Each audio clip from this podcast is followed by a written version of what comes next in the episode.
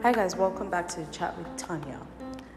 When I originally recorded this, oh, oh, sorry, backtrack, backtrack, backtrack. We gotta pray. We have to pray. Father, in Jesus' name, we thank you for this pod. We thank you for the people listening. We ask that this will be a blessing in their lives. We ask that it will touch their hearts, it will help them, and they will find healing. Amen. All right, back to the pod. Um. When I first recorded this episode, you guys, and be honest, I was angry. I was vexed. I was vexed. Because I'm like, why are children going through all these things? They did not ask to be born. I was thinking of myself, thinking of my friends, thinking of different things I was reading, and I was really angry. But like I said, in one of my pods this season, I don't want to be speaking from a place of anger. I want to be speaking from a place of love every time I talk, because Christ is a Christ, is the Christ of love. He is love itself. So I don't want to, and I want to be like him and manifest his nature. So I don't want to be speaking from a place of, place of hatred, but from a place of love. I was moved by the sufferings of children. Sometimes I feel like parents forget to, they don't understand that when you give birth to a child, you are responsible for the overall well-being of the child. Some people have understood the financial parts and the provisional parts when it comes to shelter and food. But they do not understand that that also includes the emotional well-being of the child, the mental and psychological well-being of the child. You're responsible. How, what you put into this child is what they will give. A lot of people are manifesting a lot of things that started from their childhood. As a result of their childhood, they are the way they are because of their childhood. We have to understand that children did not ask to be born. I watched him on with Chude, Jide Chude. Um, he had Sola Sobowale, Auntie Sola, on the um, on one of his episodes, King of Boys, and she was speaking about how she was speaking about her daughters and how she left them in the, in England because she was working in Nigeria, and how when she went to visit, she saw how they were and so and so ah, so she left Nigeria, left her work, left everything, and started earning scraps in U K, but she had to be with her children because children didn't ask to be born, they didn't ask for this life. So if you're going to have children, you have to be responsible. And I think that a lot of people have children when they're not necessarily... And you know what? It's God's faithfulness, really, because a lot of people don't even know that they are going through, or they, they know that there's something wrong, but they don't even know what is wrong. A lot of them don't know what is buried there. A lot of them have not healed. A lot of them have not... They don't have... A lot of people don't have access to therapy. Those that do, it costs a lot of money. And so they don't go through the necessary processes that are required. And then they start having children because a lot of people look at the age clock. And for us women, biologically speaking, the older we get, the harder it is to have children. The harder it is, the more um, we are at risk of carrying pregnancies and all of that. And for people that are wealthy or people that can afford to, they can get surrogates. It's not a problem for them. They can pay for it. But a lot of people don't have that privilege. And so they start having children early. A lot of people don't know about, um, what, what are these things? Um, I U Ds and um, they don't know about, what, what are these other things? Birth controls, yeah. And so they have many children.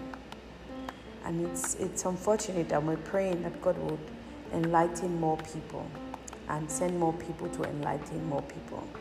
The truth is that there's some people that are not equipped to be parents just yet, because you need to go through some process of healing, especially to heal from your childhood trauma and to be a better person, to forgive your parents, to make peace with them, to learn from their mistakes and to decide, this, I don't want to be this type of person, this is the type of person that I want to be. To go for therapy, to go for counseling, to read books, to speak to people that were parents, learn their experiences, to get mentors in parenting. I believe in mentoring. There was a time in my life I did not see the use for mentoring until I actually got a mentor. And I saw that mentors are actually important. I believe in mentoring. I believe that we should have mentors in every area of our lives, people who have experienced certain things. They are there to prevent us from making their mistakes, and we stand on their shoulders. So your mentor has fifty years worth of experience, and they're pouring it into you.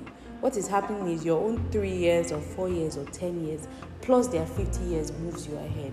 And mentors help you not to make mistakes and stuff like that. I believe that we should have mentors in parenting. People who have been successful parents. And even go and learn from those who were not successful. What was it that they did? How did they help them?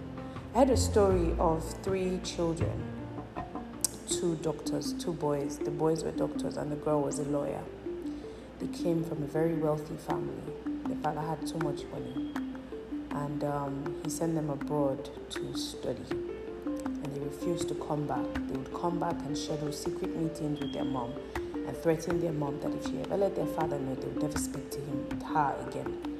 And their father died and they refused to attend his burial. At this time, all three were married with children. And I asked myself, what could have... They never lacked in terms of money, food, shelter.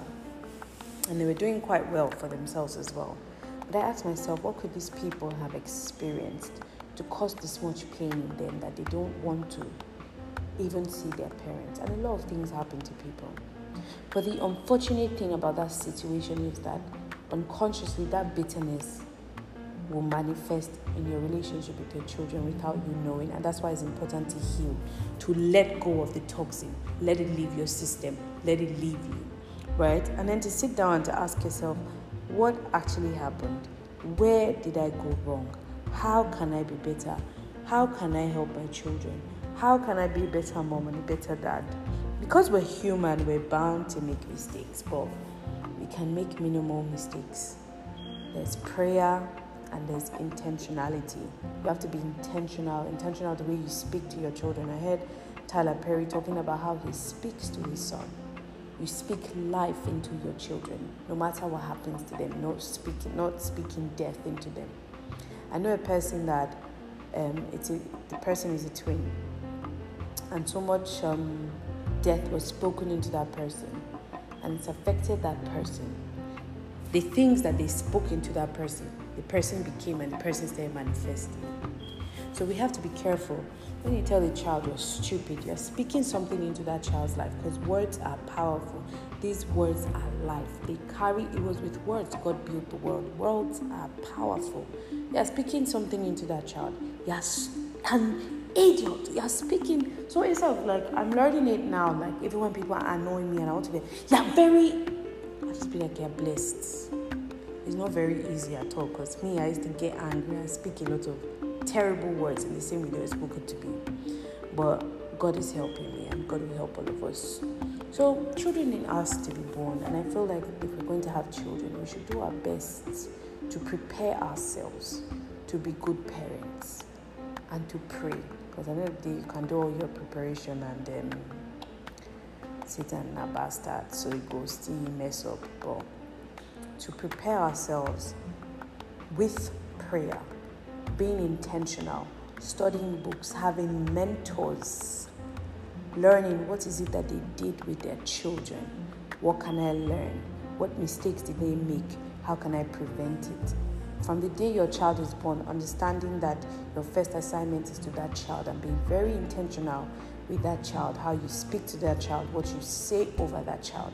Sometimes, even from babies, even whilst they're in the womb, they hear. Speak life into them. Speak peace into them. Speak growth into them. Speak wealth into them. That's what I think that we should do for our children. And even for children who their parents cannot do that for them because of their own issues. When we come in contact with those children, we can be able to speak, oh, do you know you're a good girl? Oh, why are you behaving like a naughty girl when you know you are a good girl? Don't behave like a naughty girl. You're not a naughty girl. You're a good girl. Children will try your patience or more than they try my own. You won't break their head. You won't. You won't.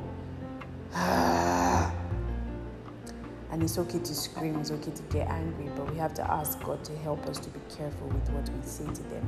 And even when we slip up sometimes and we say bad things to them, call them back and apologize and speak life into them. So yeah, see y'all on my next pod.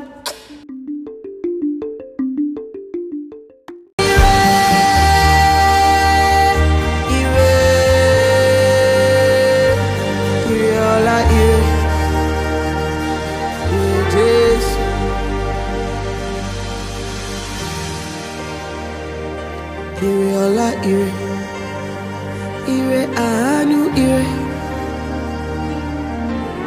Oh, eh, eh, I become your tabernacle.